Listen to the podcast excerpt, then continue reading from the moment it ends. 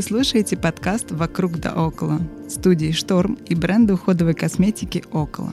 Меня зовут Мариам Каберидзе. Я искусствовед, арт-куратор, стилист, художник по костюмам в кино, телерадиоведущая и не собираюсь на этом останавливаться. В нашем подкасте мы собираем круг людей совершенно из разных сфер, которые нас вдохновляют и умеют творить профессионально – Здесь мы говорим по душам, узнаем секреты креативных профессий, герои делятся своим опытом, историями успеха, иногда дают советы и просто заряжают энергией творчества. Сегодня у меня в гостях Полина Захарова, экс-продюсер, креатив и хаслер «Сила света», студии, которая делает digital art и сценографию Дрейку, Билли Айлиш, Уикенду и другим. А теперь Полина независимый креативный директор и артист –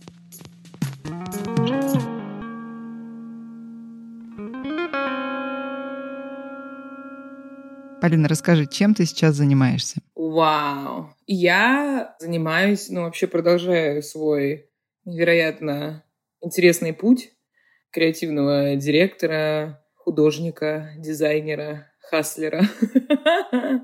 Всего вообще. Делаю интересные, классные проекты. Тоже Creative Direction. Занимаюсь скульптурой, занимаюсь сваркой. Это мое самое любимое занятие. Ну, я вообще наслаждаюсь жизнью. Вот чем я занимаюсь. Просто в диком кайфе. Вау. Я думаю, что все профессиональное сообщество уже в курсе о твоем изменении профессионального статуса, но не все, кто нас слушает, знают, что ты ушла из силы света. Расскажи, пожалуйста, немножечко в двух словах о том, ну, когда это произошло и а, как когда тебе сейчас... Началось? когда это началось, да, и как тебе сейчас э, в новом статусе, как ты теперь представляешься, когда знакомишься с новыми людьми? Мне кажется, с уходом из силы света, ну, ты, наверное, как-то, ну, я не знаю, ты, наверное, не меняешь все равно себя. Ты продолжаешь делать креатив, арт, и, ну, да, наверное, что-то поменялось. Давай начнем по порядку тогда. Значит, э, я была силой света почти 7 лет, и это были клевое, классное время, за которое было наколбашено вообще невероятное количество интересных, прикольных проектов, и мои переезды, и э, все было классно и интересно. Вот. То есть я 7 лет отработала с ребятами, мы построили прикольную компанию в Америке. А, и когда я пришла, они только начинали в Штатах. Через год работы в Москве я переехала в Лос-Анджелес, потом переехала в Нью-Йорк. Вот, и мы вместе начали развивать эту историю здесь. Вот, но поскольку я с 18 лет уезжала из России, вот, то учиться, то работать, э, потом вот приехала в Москву, потом уехала опять в Америку. Ну, в общем, такой у меня путь э, интересный. И, собственно, 6 лет, 6-5 лет я проработала силой света в Америке. Сейчас э, я решила начать свой собственный путь, а, делать свой собственный арт, заниматься режиссированием, креативным дирекшеном, но уже больше про себя. Вот. С ребятами мы в, классных отношениях, и все вообще здорово, поэтому привет, сила света! Расскажи поподробнее, чем именно ты сейчас занимаешься? Как выглядит твой день? Как выглядит твоя неделя? Чем она расписана? Чем она наполнена? Эм, обожаю, обожаю. Не, классный, классный вопрос, потому что на самом деле я работаю над своей дисциплиной сейчас. Но я такой, поскольку у меня очень много энергии, то с дисциплиной есть небольшие вопросы. Мой день, ну, если я просыпаюсь, чтобы ты понимала мой день, у меня новая квартира с начала мая. Собственно, я в ней привела за все лето 10 дней. Сентябрь был первый месяц вообще за очень долгое время, которое я провела в Нью-Йорке. И вот на три недели потом улетела в Европу по работе, встретиться с близкими.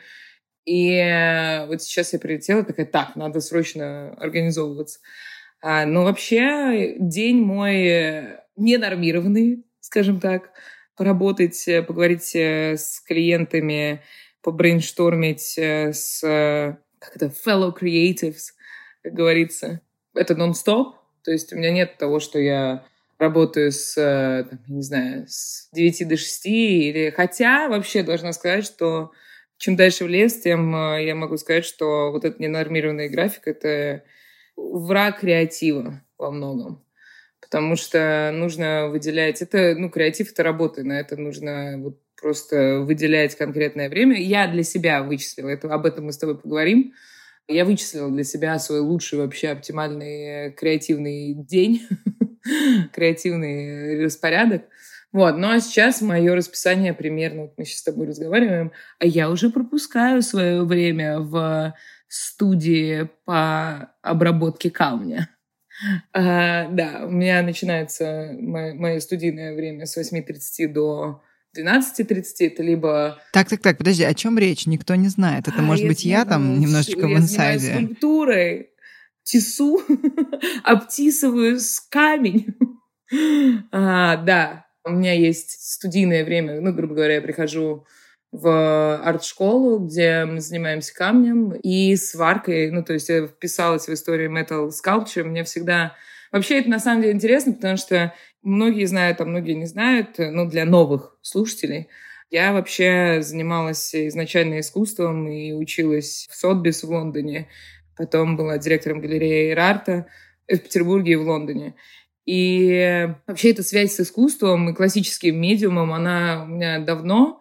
Вот в какой-то момент мне стало интересно все, что связано с мультимедией. И на тот момент появилась э, «Сила света», и мы стали работать. И я как-то, да, увлеклась вот этой всей историей CGI, компьютерной графики, мультимедийных инсталляций, световых инсталляций, LED-экранов и такой альтернативной всей истории digital которая все равно она у меня номер один, и я ее обожаю, но связь с физическим, она для меня очень важна. Я давно думала, то есть мне нравится весь арт, да, там все медиумы, но предпочтение всегда дается скульптурам и каким-то вот инсталляциям, поэтому мне было интересно начать делать что-то руками.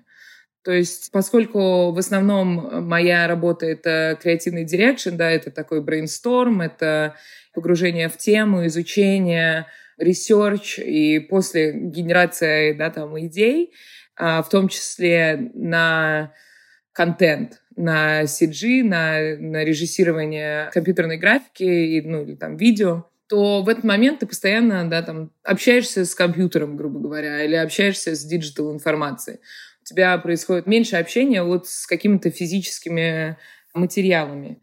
И я поняла, что я дико поэтому скучаю, и никогда не занималась скульптурой, и решила, что почему бы и нет. Вообще я сейчас культивирую такой момент, делать все, что мне хочется как ребенку. Я на самом деле очень серьезно, и мне не хватает игры. И, собственно, я стараюсь себя сейчас вытаскивать вот в это какие-то, знаешь, э, игровые штуки, ну, то есть там попробовать что-то новое с точки зрения именно... Люди с возрастом, мне кажется, мы начинаем бояться пробовать что-то новое, если вспомнить, как мы в детстве играли, ну, типа, новое что-то, о, класс, давай, пойдем, пойдем, типа, попробуем, изучить новую игру. Ну, то есть сейчас у меня был классный пример, мне нравится, у меня такой поток вообще. Мы ходили с друзьями на маджонг. Ты знаешь игру маджонг? Да, конечно. Вот. Я не умею играть, я не в курсе. У меня друг устраивал турнир. И офигенную локацию они нашли в Чайна-тауне. Они уже ну, третий раз проводят этот турнир. И меня пригласили, я пришла с другом, и мы оба не умеем играть. И вот этот момент, когда тебе надо сесть и начать что-то новое, Хотя это, ну, в целом, это игра, это не, там, у тебя ни, ничего от этого не зависит. Я прям видела, как очень многие, и я в том числе, то есть сначала было такое со скрипом, а потом ты входишь в раш, и тебе уже это интересно.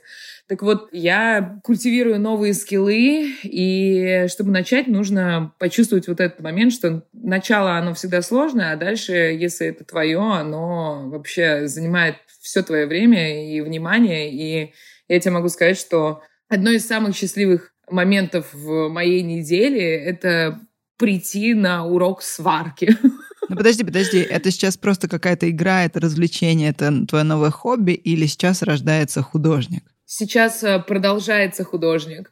Я вообще не очень понимаю, наверное, истории хобби, точно так же, как я, наверное, ну, поскольку моя жизнь э, — это ха, хочу сказать, работа, но я занимаюсь тем, что мне классно, и на протяжении всех лет, которые я работаю, я работаю там с 20 лет, понятное дело, что ты воспринимаешь это работой, но тебе настолько нравится все, что ты делаешь, Понятное дело, что есть какие-то там, части, которые тебе не очень интересно делать, но они везде есть. А, но в целом темой, которой я занимаюсь, она меня увлекает, мне клево. То есть я не воспринимаю это как... Э, я воспринимаю это как работа, я воспринимаю это как ответственность, но вот разделение хобби и, и работы, мне кажется, что мы черпаем вдохновение из всех своих начинаний, и я, наверное, не воспринимаю это как хобби, я воспринимаю это как часть своей жизни и развития себя. Ну, мы называем слов. хобби занятия, которые нам нравятся, но не приносят э, дохода. То, что а, мы делаем ну, для себя конечно, ради удовольствия. Мы э, развиваем часть, где можно будет получать доход. Значит, все-таки родился художник. Так, ну что, я продолжаю интересоваться, из чего, чем э, наполнена сейчас а, твоя жизнь. Да, а, наполнена моя жизнь. Слушай, ну, над чем жизнь... ты работаешь, чем ты сейчас занимаешься? Ответь мне, пожалуйста, на этот вопрос. Я делаю creative direction, я режиссирую, я придумываю мультимедийные инсталляции и не очень мультимедийные. Ну, то есть я дизайнерю по полной программе. Вот. Но, к сожалению, над чем я работаю, сказать не могу, потому что я под э, жесткими индеями, но очень, очень большое и очень интересное. А, скоро узнаете. Все, ты заинтриговала. Ну, следите за эфиром. Расскажи поподробнее, как произошло, что ты переехала в Америку. Ну смотри, я уехала сначала учиться еще 18 лет я уехала учиться в Мадрид, параллельную часть в СПБГУ на филфаке. А оттуда я уехала учиться в Лондон, в Сотбис, на Business. Оттуда я приехала в Петербург, поработала в Эрарте, галерее и Музее современного искусства. Оттуда они меня пригласили в Лондон тоже поработать э, с галереей, потому что они были галереи Лондон, Нью-Йорк, Цюрих, Гонконг. А потом я влюбилась, приехала в Москву. как я говорю, love expired. And I moved to LA. Но на самом деле в этот момент, когда я жила в Москве, я работала с э, художницей, с которой я курировала шоу в Лондоне, Марго Трушина. И она меня позвала курировать ее выставку для Московской биеннале. И, собственно, там была такая инсталляция с проекцией, и Марго познакомила меня с «Силой света». Я когда увидела, что делают ребята, я просто обомлела. Это было дико круто. Мы встретились э, с парнями, и я говорю, слушайте, а почему вас не знают широко, не знают на мировом рынке? А ребята только открыли офис в ЛА. Они говорят, ну вот мы как раз начали сейчас над этим работу, хотим попробовать э, в Америке.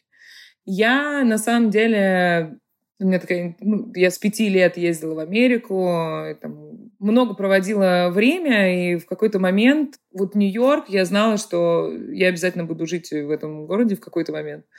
Вот, и, собственно, мы поработали с ребятами в Москве год, и я могу сказать, что мне стало тесно, наверное, и, ну, поскольку я э, вот не то, что не живу, но постоянно, да, не живу в России с 18 э, лет, наверное, у меня, ну, то есть нет границ, да, и мне хотелось исследовать дальше. Мне хотелось, у меня были определенные задачи и цели, с кем мне хотелось поработать, и для этого нужно было переехать.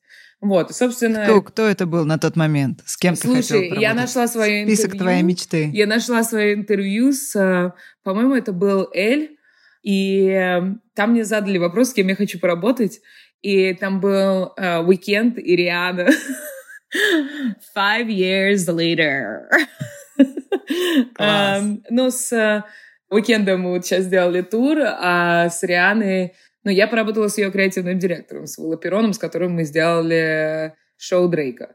Вот, и, собственно, ну, на самом деле... Э, Но Риана, по сути, еще впереди, да? Риана еще впереди, да-да-да. Ну, я надеюсь, что он наконец-то выпустит что-нибудь. Anyway, собственно, ребята мне предложили приехать э, в Штаты, и мне, ну, мне хотелось, мне хотелось попробовать поработать в Америке, потому что в Америке я не работала. К тому моменту Love expired, срок годности вышел. И, собственно, я уехала в Америку. И это интересный, офигенный опыт, но к тому, что вот э, это возвращаясь к вопросу, да, там, распорядка дня или что я делаю, или чем, какие проекты я сейчас делаю, если раньше нужно было хвататься за все, чтобы доказать, что ты здесь э, можешь, что ты ответственен, чтобы тебе доверили большие проекты, тебе нужно было показать, что ты что-то сделал здесь, а не только в России, в Европе, а именно на этом рынке. И, соответственно, если раньше было очень много проектов, но они были меньше, да, и занимали меньше времени, то сейчас я, например, э, мне нравится, когда ты занимаешься там одним проектом несколько месяцев. И чтобы там наши слушатели понимали, поскольку я много сделала проектов в музыкальном бизнесе, да, и работала с, в основном с музыкантами, очень часто на разные шоу, там, на выступления условно какой-нибудь VMA, ребята приходят за три недели и говорят, «А, слушайте, нам надо срочно сделать какой-нибудь перформанс. И ты в ППХ там придумываешь, креативишь, быстро собираешь команду, но это все вот в таком вот формате супер быстром. Почему, например, мне нравится там работать над турами?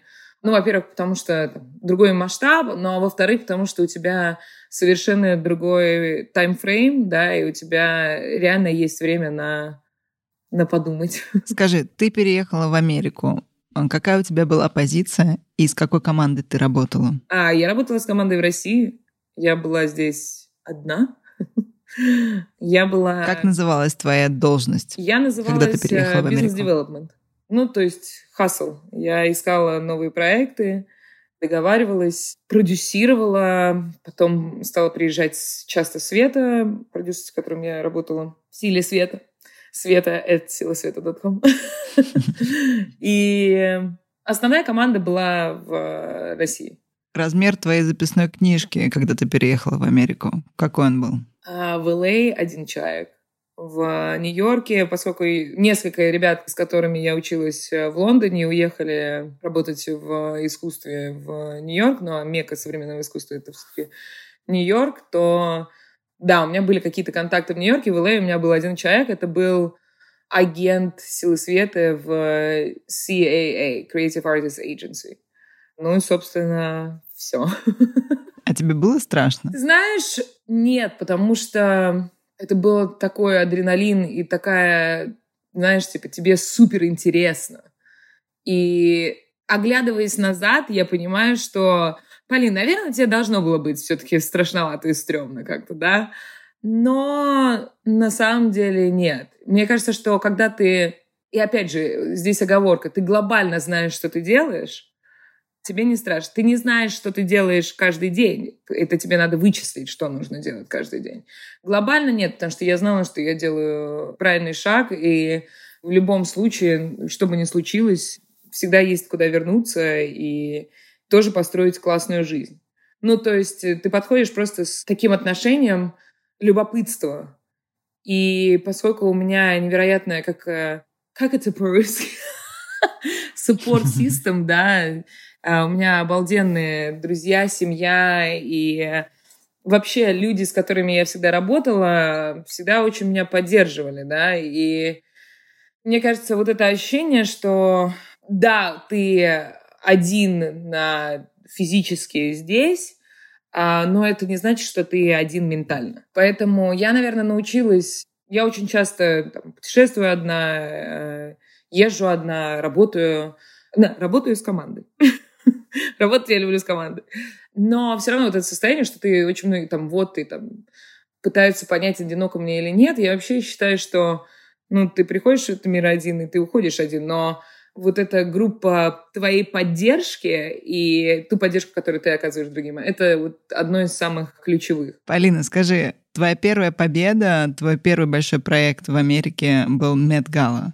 Да. И случился он там просто спустя несколько месяцев после твоего да. десантирования на территорию Соединенных Было Штатов. Дело. Расскажи про этот проект, как тебе удалось э, буквально несколькими контактами, и то непрямыми какими-то разными разных да, людей. В общем, не знаю никого в Америке. Как так получилось, что хоп и сила света делает Медгала? Слушай, это было на самом деле прикольно. Я в какой-то момент э, работала с э, музеем Ирарта и занималась тем, что договаривалась о международных выставках привозить в, в Россию. И в какой-то момент я поехала на встречу во Флоренцию с музеем Сальвадора Феррагамо, и после встречи пошла на это вот к разговору о том, что нужно быть вообще открытым миру и быть супер любопытным. Я пошла на выставку в Гуччи Гарден, они только открылись тогда, это музей Гуччи во Флоренции, поскольку бренд оттуда на самом деле. А соседняя дверь была конференция Vogue. Вот, и, собственно, я познакомилась э, на этой выставке, что-то мы разговаривали с, э, с мужчиной, он говорит, а ты не на этой конференции? Я говорю, нет, он пойдем зайдем. мы заходим, э, там билет стоил 3000 долларов, я еще как сейчас помню. он меня проводит в этот, я думаю, о, отличник. Я там познакомилась с, с несколькими людьми, а, собственно, этот мужчина был главой Vogue в Азии. Ну вот офисы именно, то есть он не был эдитором, а именно занимался офисом. Финансовый чел. Вот, и, собственно, мы с ним остались как-то в контактах. Когда я начала работать с Светой, я отправила портфолио. Он меня познакомил с э, таким персонажем, который делал э, Медгала, когда она была посвящена китайской моде 2014 года. И я, на самом деле, не знаю, повлияло ли это, но мне сказали, что положили наш портфолио Ани Вентур на стол. вот, но в кабинете у нее не была, не знаю. Но в какой-то момент, э, это был февраль, и мне звонят из Вога. И тут момент, есть подозрение, что мы зашли с двух э, вообще сторон, потому что ребята Гордон Фальштайн, режиссер, который, собственно, делал эту видео-будку, он видел работу «Силы света». И он как бы изучил вопрос, и что проектами занимаются вот э, классные ребята, надо им позвонить. И как раз я была в Америке. Я думаю, что все-таки какое-то влияние тот заход э, тоже посодействовал. Ну, собственно, звезды сошлись так, что мы сделали Медгалу. Это было, конечно, здорово. Это не здорово, это круто. Мы здесь отсюда смотрели и просто рукоплескали. Да, это, это очень было, круто. Было, это было. просто невероятно. Да, приехала вся команда, и было вообще дико весело. Я вот вспоминаю этот проект. Он, ну, такой вот один из самых значимых, ну, то есть внешне. Может быть, там финансово это не так, а это все равно в плюсе, и все это здорово. Но вот именно такое имя, оно было в Америке именно. Вот оно было сделано, и это было супер. Расскажи немножко про процесс креатива и работы над проектами, когда ты была в «Сила света». Как это происходило? От, э, не знаю, инициативы, первой идеи до разработки и реализации. Как выглядит вообще такой творческий процесс э, Ну смотри, есть на самом деле два э, такие две истории, два пути, наверное, когда тебя приглашают поработать с артистом и когда тебя приглашают быть самим артистом, грубо говоря, да. Ты в обоих случаях на самом деле артист, но в одном случае ты создаешь для кого-то, а в другом случае ты создаешь ну, под брендом под э, своим именем. То есть это немножко разные истории. Если мы говорим про работать с артистом, то, конечно, нужно для начала понять вообще, какую историю он хочет рассказать, а, какое его видение. Это очень плотная работа с, с самим э, артистом и с его креативной командой. Еще интересно, что артисты делятся на те, у кого есть креативная команда, а есть у кого креатив диктует менеджмент. И у кого креатив диктует менеджмент, э, сами артисты очень редко участвуют во всем процессе. Например, в случае с э, уикендом А у него классная вообще команда, и, соответственно, сначала мы все обсудили, что хочется, какие первые идеи. К моменту, когда меня позвали в проект и «Силу света», они уже определились э, с сетом, то есть Эс Девлин уже предложила свое видение, и... Эс Девлин — это сет-дизайнер, это сет-дизайнер, да. Классная женщина, все, кто не в курсе, погуглите. Очень интересный ее путь из э, театра в вообще вот этот шоу-бизнес. И, эм, собственно, у нас была какая-то первая идея о том, что мы хотим сделать, но в процессе, поскольку я, например, ну, я обожаю research, я обожаю вообще, вот для меня важно быть в состоянии никуда не бежать, просто забуриться, сесть э, одной и вот э, изучать, что вообще там происходит, и какие вообще знаки, истории хотят э, артисты рассказать. Расскажи, ты работала в совершенно разных форматах, и как артист, и как условно руки, и как, э, я думаю, ну, очень много форматов. А расскажи про специфику работы в Америке. В чем разница работы в России и в Америке? К чему людям нужно быть готовым, если человек хочет или думает о том, чтобы переехать, развить бизнес там или сделать там что-то с нуля? А с чем ты столкнулась? Какие особенности ты можешь выделить? Мне, кстати, часто задают этот вопрос. Ну, готовьтесь к тому, что первый год не будет, э, ну, не то, что не будет ничего, но будет очень мало. А, вам нужно будет доказать вообще, что вы здесь делаете и что вы здесь хотите. Я, например, ну я говорила уже в нескольких своих интервью о том, что когда я приехала в Штаты, у меня был список людей, с которыми я хотела поработать. За первый год у меня было 200 встреч и звонков. Ну что, ты должен работать 24 на 7. Если ты приехал э, такой супер успешный из другой страны сюда, ну на самом деле это, наверное, везде то имей в виду, что придется поработать x3 вообще, чтобы занять свою нишу. По специфике, слушай, ну, видишь, я уже на самом деле, наверное, для меня уже это не специфика, а просто реальность. Одна из специфик, с которой мы все время с ребятами угорали, это вот правда, половина звонков могли бы быть имейлами. Ну, то есть э, в Америке обожают созвониться. Просто обожают. Let's jump on a call real quick. Uh, does this time work for you? Let's jump on a Zoom. И ты про... Э, окей. Okay. Типа, что обсуждать? Уже ты можешь реально написать одно предложение, согласовать его и все. Вот этот jump on a call — это любимая история. Ну что, а расскажи про твое детство. Мне почему-то хочется, знаешь, так раз и вернуться куда-то совсем. Я хотела быть и узнать... тигров. У тебя получилось. Ты профессионально этим занимаешься. Вот что нужно, вот что нужно написать у тебя на визитной карточке. У меня было Mother of Dragons. Нет, Mother of Robots у меня было на визитке. Это было смешно. Где ты родилась? Где ты выросла? Где прошло твое детство? Я родилась в Петербурге и выросла в Петербурге. В какой-то момент э, мой папа жил э, в Штатах, потом вернулся, он был программистом, потом занялся своим бизнесом. А я путешествую с четырех лет или с трех. И на самом деле я безумно благодарна своей семье за ту вообще открытость миру, которую они мне привили, за любопытство, за, не знаю, мне кажется, за такое вот ощущение, что если ты что-то хочешь, э, это обязательно получится. Я, да, выросла в Петербурге, ходила в э, петербургскую школу, поступила на филфак в итоге.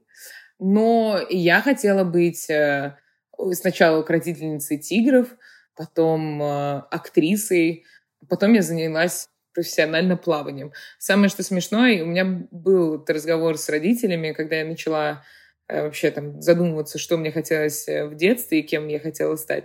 Они сказали, что я очень хотела заниматься музыкой, а меня сейчас ну, дико тянет в эту всю историю, как ты знаешь. И я говорю, да, почему вы меня не отправили вообще в музыкальную школу? Он говорит, ну, не знаю, ты уже так плаванием увлеклась. Я такая, э, окей. ну, собственно, вот.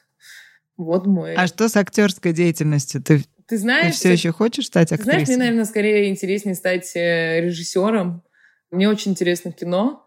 Вообще идея снять кино. И, кстати, вот ты сейчас поработала в кино. И по-хорошему, в хорошем смысле, я тебе завидую. Это такой процесс какой-то невероятный. Мне кажется, что это дико сложно и очень увлекательно. Вот, поэтому то, что досмотрится... Ну, хотелось бы что-нибудь снять и там сыграть. Наверное, так.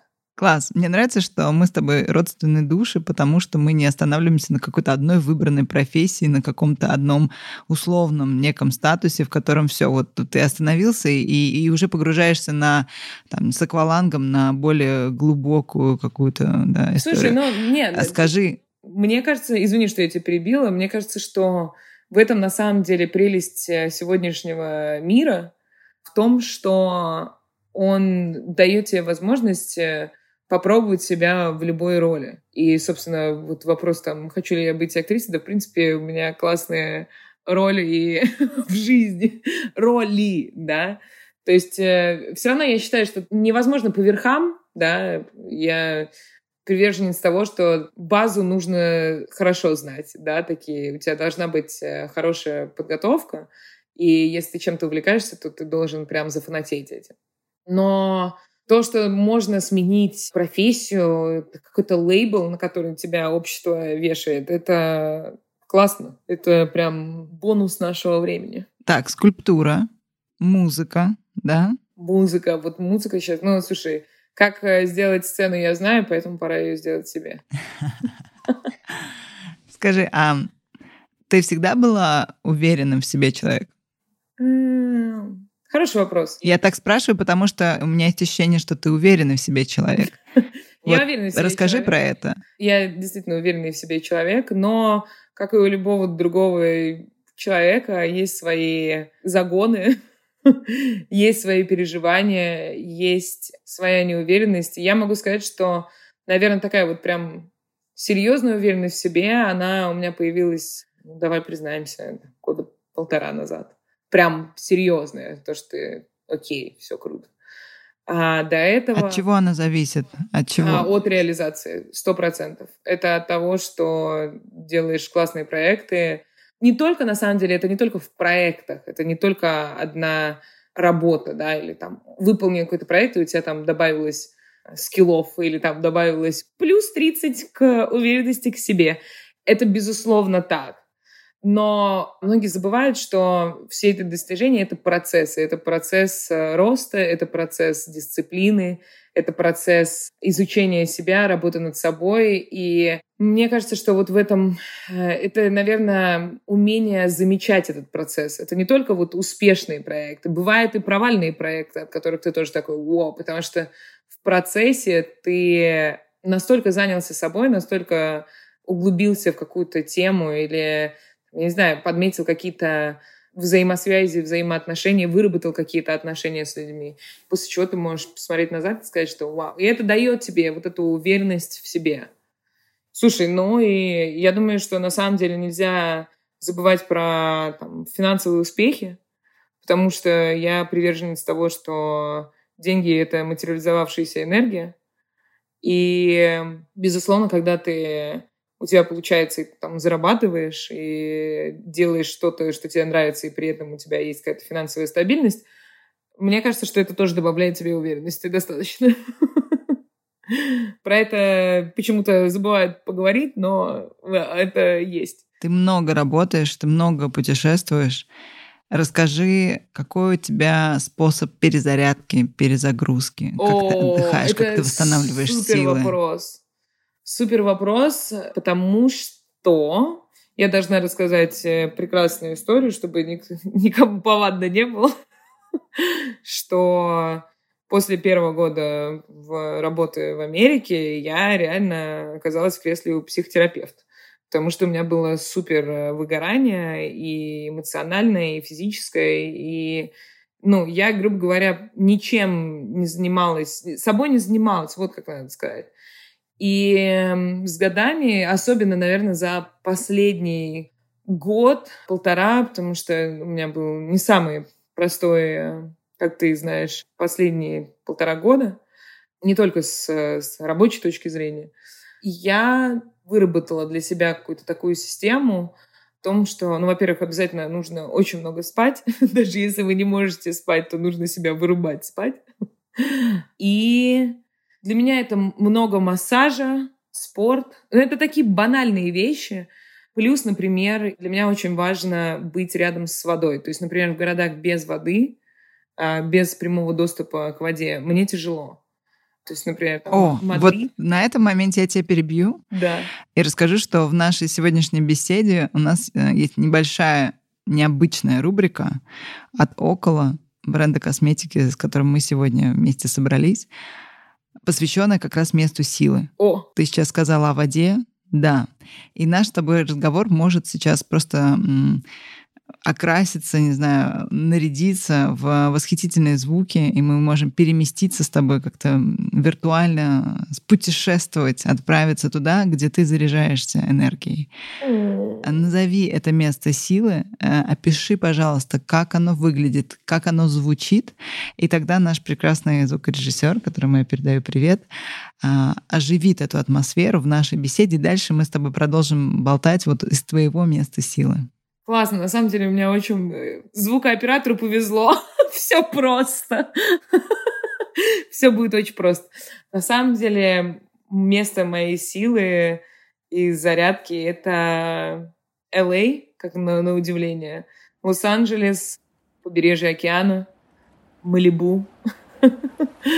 Там есть такой вообще невероятный пляж, где мало почему-то народу про него знает, но там такая есть секретная локация, где бесконечность этого океана и, и бесконечность энергии ты чувствуешь э, в полной мере.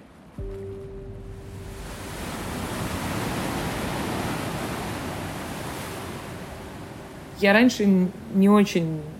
Когда только переехала в Америку, я не оценила LA. А я провела там всю пандемию, и я могу сказать, что это невероятное вообще место по своей энергетике, силе и вот этой внутренней какой-то...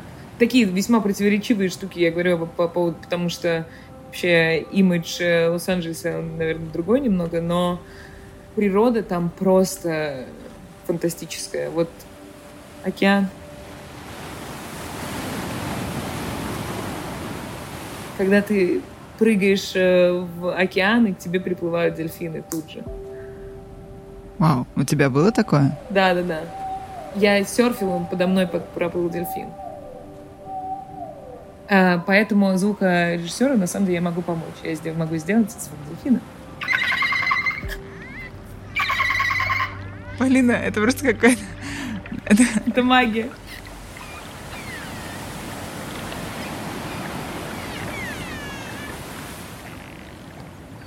Слушай, но на самом деле я могу всем нашим слушателям порекомендовать вообще заняться собой, и это процесс. И когда люди рассказывают, вот я тоже, знаешь, наверное, слушала бы пару лет назад и подумала, о, да, конечно, спорт, массаж, там, все дела, знаешь, ничего такого. Но, во-первых, все к этому приходят, а во-вторых, э, это действительно тело, дух и ум, да, надо держать вообще в таком чистоте и порядке, потому что это все взаимосвязано. Я могу сказать, что всем начинать тяжело. Ну, то есть есть какие-то... Бывают финансовые ограничения, бывают э, там временные ограничения, бывает э, то, что кажется, что нет на это времени. Но по факту, на самом деле, все, что важно в этой жизни, это, это создавать красоту. Ну, это моя, моя цель, например, в жизни. Это создавать красоту. И я понимаю, что если мне будет хорошо, то и я, потому что все отражается, все зеркалится. Ты, если тебе хорошо, то ты сделаешь мир вокруг э, приятнее, лучше и добрее. Ты очень много путешествуешь. Я думаю, что ты, как никто, профессионально собираешь чемодан и особенно свою косметичку. Расскажи, что у тебя в косметичке? Бардак. Что в косметичке у Полины Захаров? Бардак у меня в косметичке.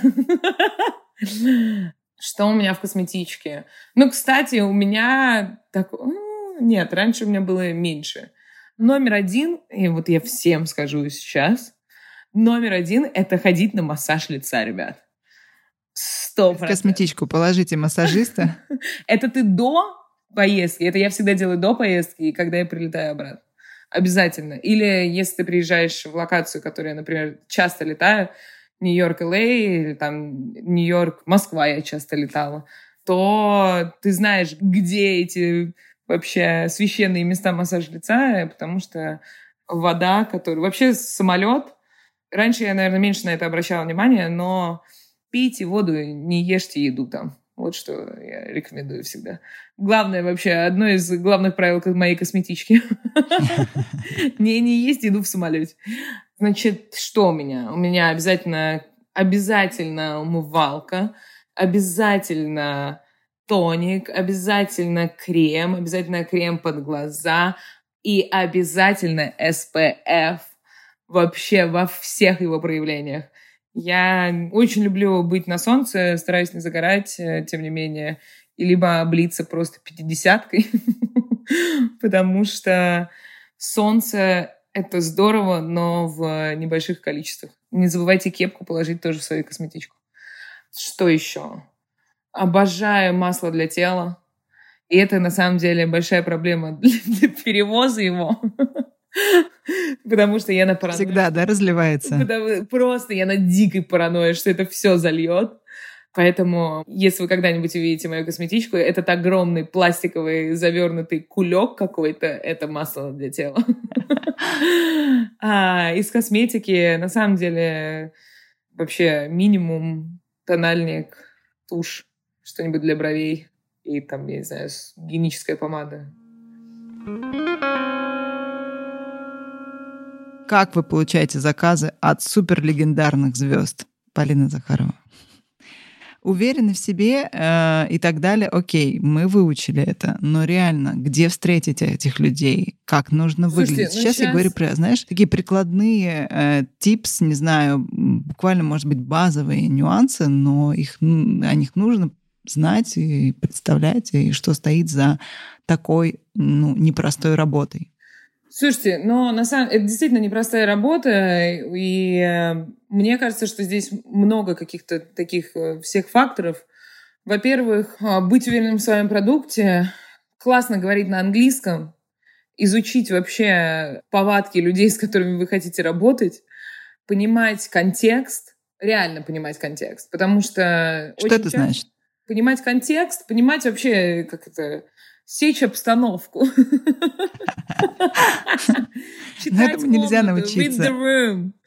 Э, читать комнату, вообще понимать, быть э, в курсе всех трендов, которые происходят э, в вашей индустрии, много читать, много читать прессы, много читать в целом, реально быть в теме, следить за своими социальными сетями, реально тоже это важно. Что это такое? Все, что ты, как твой контент, что ты делаешь. Ну, многие из тех, с кем я работаю, реально видят твои социальные сети и понимают, что ты делаешь. Либо понимают твой вкус, стиль, что ты транслируешь. Пытаются тебя считать. Хотя есть много людей, например, там, ну, это конкретно моя индустрия, да.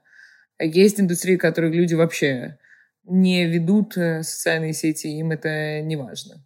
Есть и такое. Если мы говорим про креатив, то это важно. Это реально нужно. А если нет у человека Инстаграма? Это будет странно в креативной это будет среде? офигенно. Это мой будущий муж.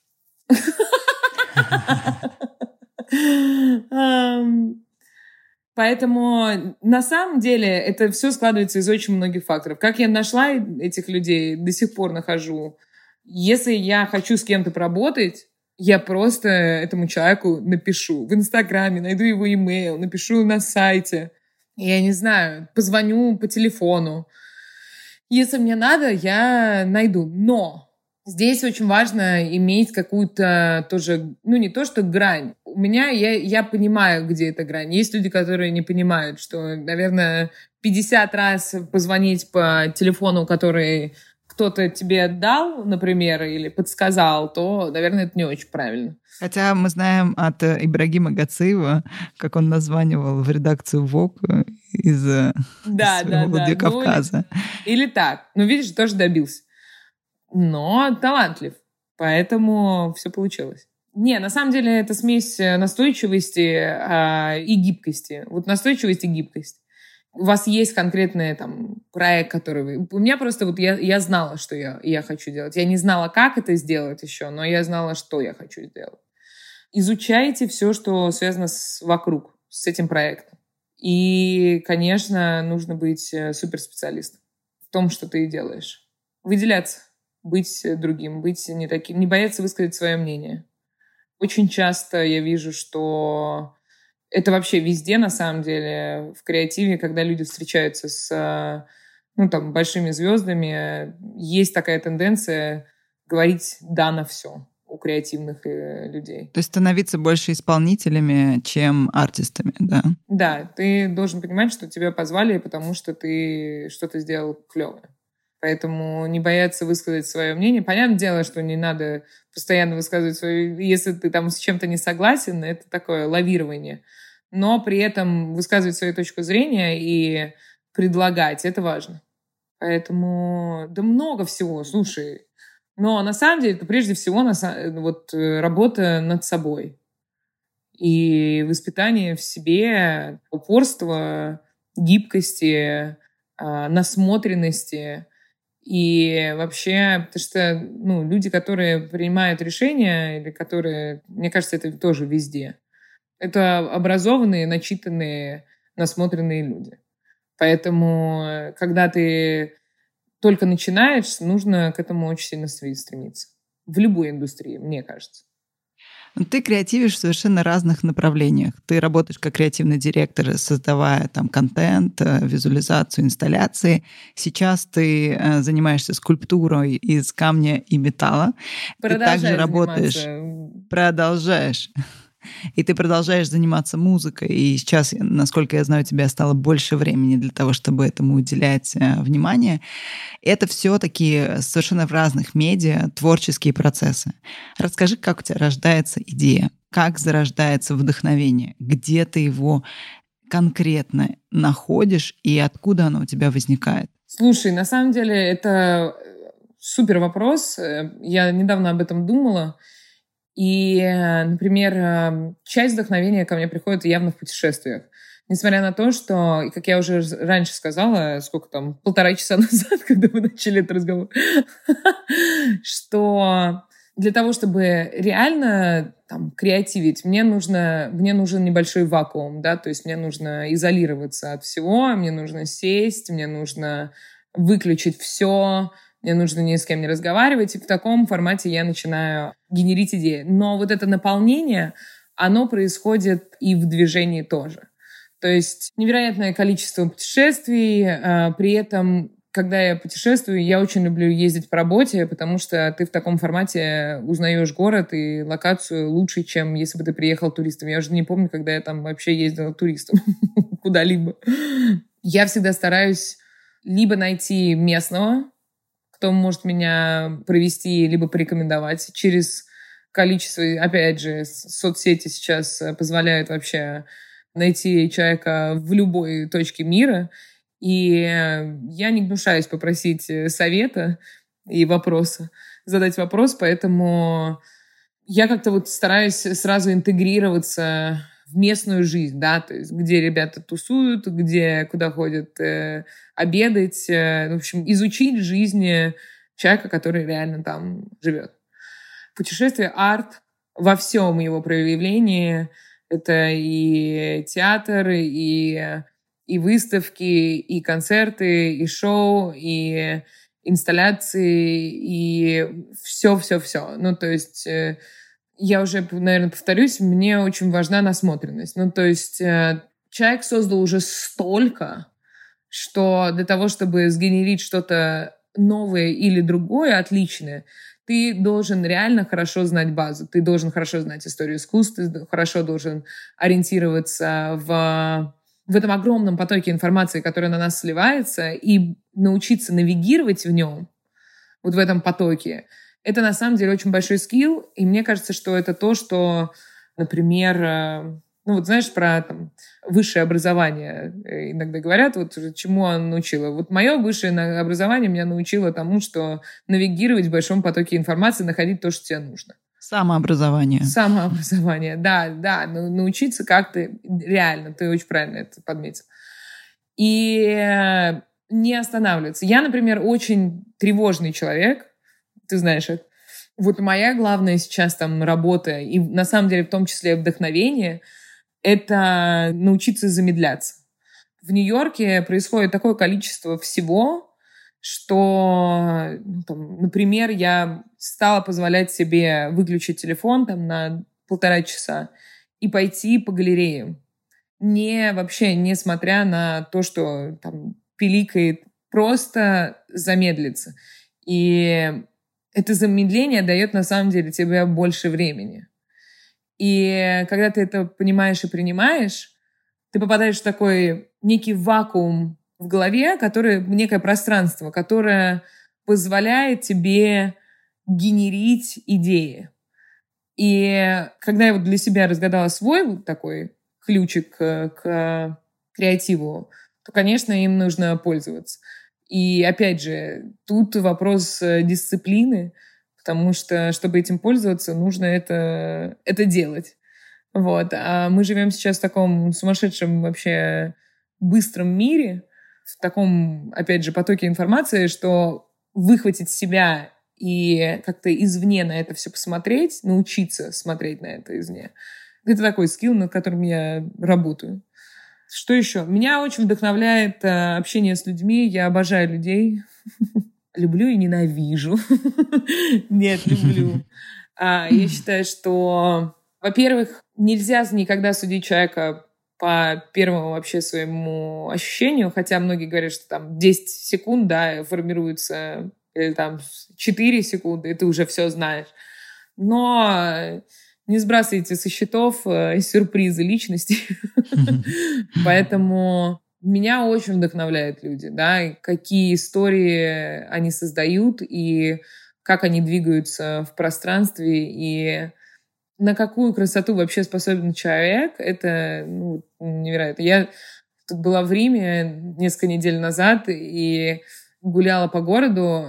Просто, ну, те, кто были в Риме, поймут, да, что ты идешь по музею, да, грубо говоря. Невероятно. Говорю, мне кажется, что каждый древний римлянин был э, скульптором выбивал что-то из камня, потому что такое количество вообще красоты, которую они успели создать за это все время, это просто невероятно. Но это и история история человечества, то, что... Особенно сейчас, мне кажется, мы все задаемся такими глубокими вопросами и в каком-то периоде таком интересном находимся э, самореализации, да, и на что вообще э, интенсивным, скажем, да, интенсивных процессах и очень непростых, очень сложных и и разносторонних. И вот это ощущение того, что человек может все-таки создавать в основном красоту, это меня дико вдохновляет. Я имею, имею в виду, что несмотря на все сложности, а, в котором сейчас пребывает мир и всего там, да, мне кажется, мне помогает фокусироваться на красоте, и это меня вдохновляет. Слушай, ну возвращаясь к тому, что происходит сейчас в мире в целом и в индустрии, можешь ли ты назвать и выделить какие-то 3-5 глобально классных, актуальных сейчас трендов, на который стоит ориентироваться? Или, может быть, что-то ты знаешь, что будет в тренде вот-вот, такое что-то в авангарде зарождающееся Слушай, прямо я, сейчас? Я считаю, что очень нужно следить за искусственным интеллектом, что происходит там, потому что автоматизация процессов, которые сейчас происходят э, на базе искусственного интеллекта, она, конечно, вообще поражает. Я активно слежу за ну, я обожаю архитектуру, поэтому мне очень интересно, куда пойдет э, архитектура вместе с геймингом.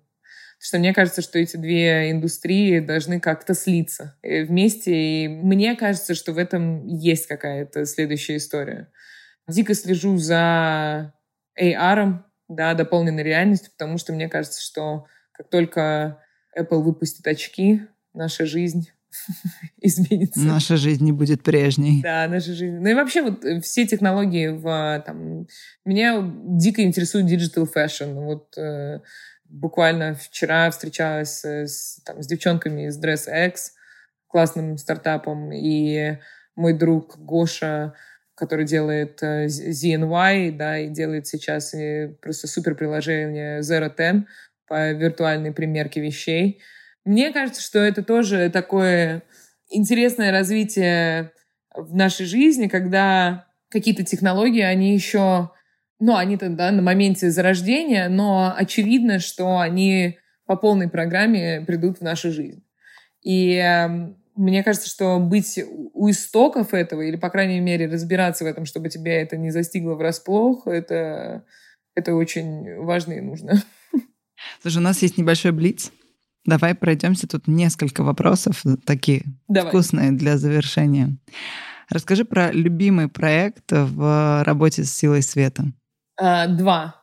Иэн Шрагер и Паблик Отель. О, Паблик Эдишн. Заговорилась.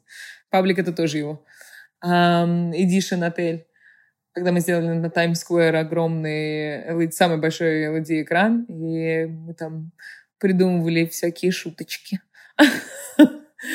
А, да, это был просто а? сюрреалистичный фасад. Сюрреалистичный Живое здание да, в городе. Вот, э, такие вот 3D-иллюзии, которые сейчас очень часто делают.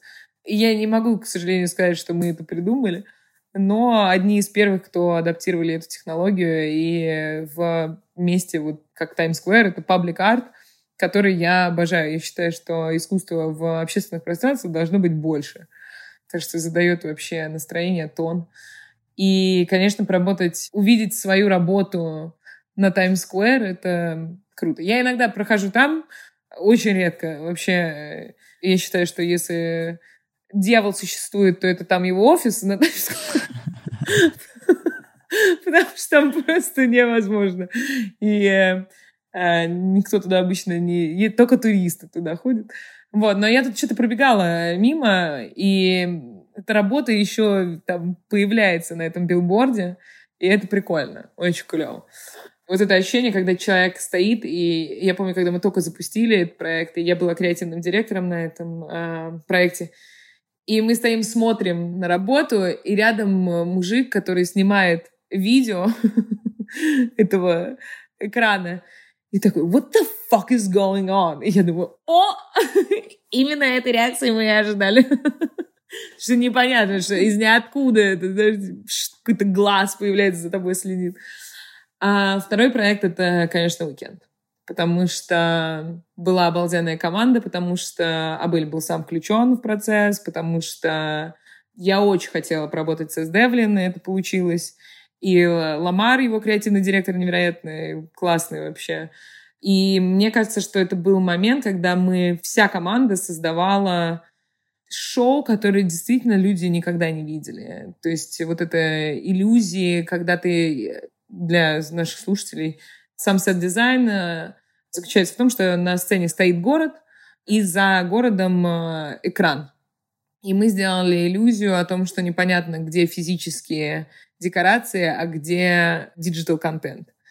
И когда ты видишь реакцию 60 тысяч э, людей на стадионе, ну, должна сказать, что это вдохновляет. Действительно. Ты понимаешь, что ты делаешь что-то, что приносит радость людям. То, что на эти полтора часа, два часа музыки, которые они могут забыть вообще о всех своих проблемах, ты действительно в процессе, этот, ты сам кайфанул от этого процесса и еще сделал хорошее дело. А твоя мечта прямо сейчас? В данный момент? Да чтобы этот разговор закончился, и ты пошла делать дальше дела, не подходит этот ответ. А, не, ну, ну и, наверное, такие супер общие тоже, наверное, не подходят. Да? Или подходят? Давай рассказывай, о чем мечтаешь. Ну, я сейчас мечтаю выпить шампанского с тобой. Шикарная мечта. Как-то, как тебе такая мечта? Неплохо, да? Вообще супер бизнес-мечта. А нужно про бизнес? Творческие планы, может быть, какие-то. Почему? Мне, мне тоже... Под... Я разделяю твою мечту про шампанское, абсолютно. Нам просто нужно найти точку на карте, где это произойдет. Ну а если про какие-то творческие, про реализацию? Про реализацию? Слушай, еще классная, кстати, про мечту и цель. Вот э, я тут разговаривала с другом, который э, утверждает, что мечта это что-то неосуществимое, а все остальное это цели. Если подумать об этом, это на самом деле классное вообще утверждение, потому что он сказал, говорит, я мечтаю стать принцем, но я никогда не смогу стать принцем. А но если что-то, то, что ты можешь реализовать, это просто цель. Вот, э, наверное, про цель это действительно сделать э, себе сцену и отыграть на ней. Кайф.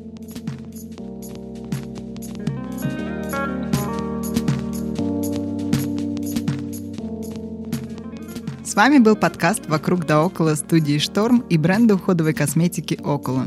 Слушайте новые эпизоды во всех подкаст-плеерах каждые две недели. Оставляйте оценки в Apple подкастах, подписывайтесь на нас везде, где это возможно. И рассказывайте друзьям.